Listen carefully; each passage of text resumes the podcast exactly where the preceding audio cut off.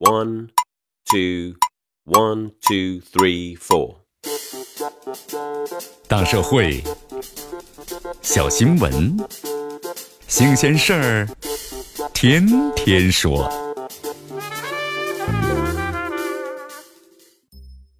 朋友们，你们好，这里是天天说事儿，我是江南。这诈骗分子呀，太狡猾了，通过短视频发虚假信息骗我加微信，然后呢以各种理由骗我的钱。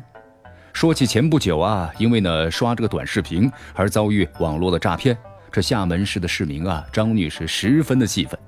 今年下半年以来，借由呢短视频平台实施的网络诈骗犯罪行为啊，那是屡屡发生。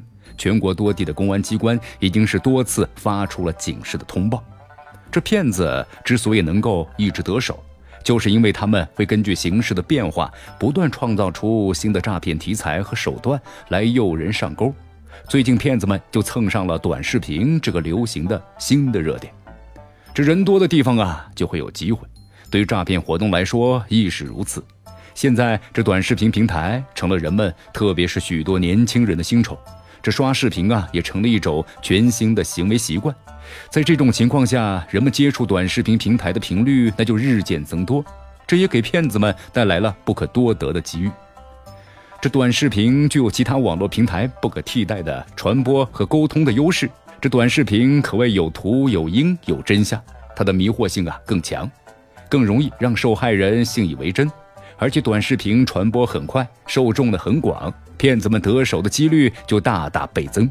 于是，短视频成了时下骗子们热衷的诈骗的新阵地。他们根据短视频的特点和用户的心理，开发出了许多诈骗的新花样，让人呢防不胜防，稍不留神就会上当受骗。很多人在短视频平台上受骗，还是源于贪便宜心理在作祟。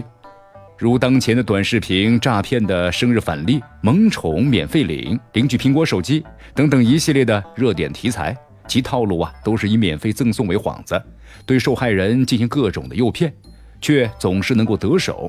常言道：“贪小便宜吃大亏。”人们在谴责骗子无良的同时，也应当反省自己盲目贪便宜的无脑，绝不能够让互联网这短视频成为骗子肆虐的新乐土。首先要求网友们自己擦亮眼睛，特别是遇到天上掉馅儿饼的诱惑时，更应该三思。不能够轻易的向陌生人泄露自己的账户、手机等等隐私信息，更不能够随意的告知什么密码呀、验证码呀、银行卡号等等关键的安全信息，这样才能够让骗子下不了手，骗不走钱。其次，咱们各网络平台啊，尽到的审核和举报的义务，加强对各种涉嫌的诈骗信息的排查清理，及时发现、及时清理，该封号呢就封号。同时视情况向警方举报和提供相关的线索，绝不能够让骗子四处的行骗，毫无顾忌。得手之后呢就跑，换个马甲又重新来骗。最后，这警方呢应该加强对短视频等网络诈骗的打击力度，不能够因为网骗多发而数额一般不大就不予重视，也不能够因为相关的案件线索太多就疲于应付，应该适应互联网防骗的新形势、新要求。研究呢网络诈骗防治的新方法、新手段，切实提高打防效能，实现咱们警力和治理的兼顾。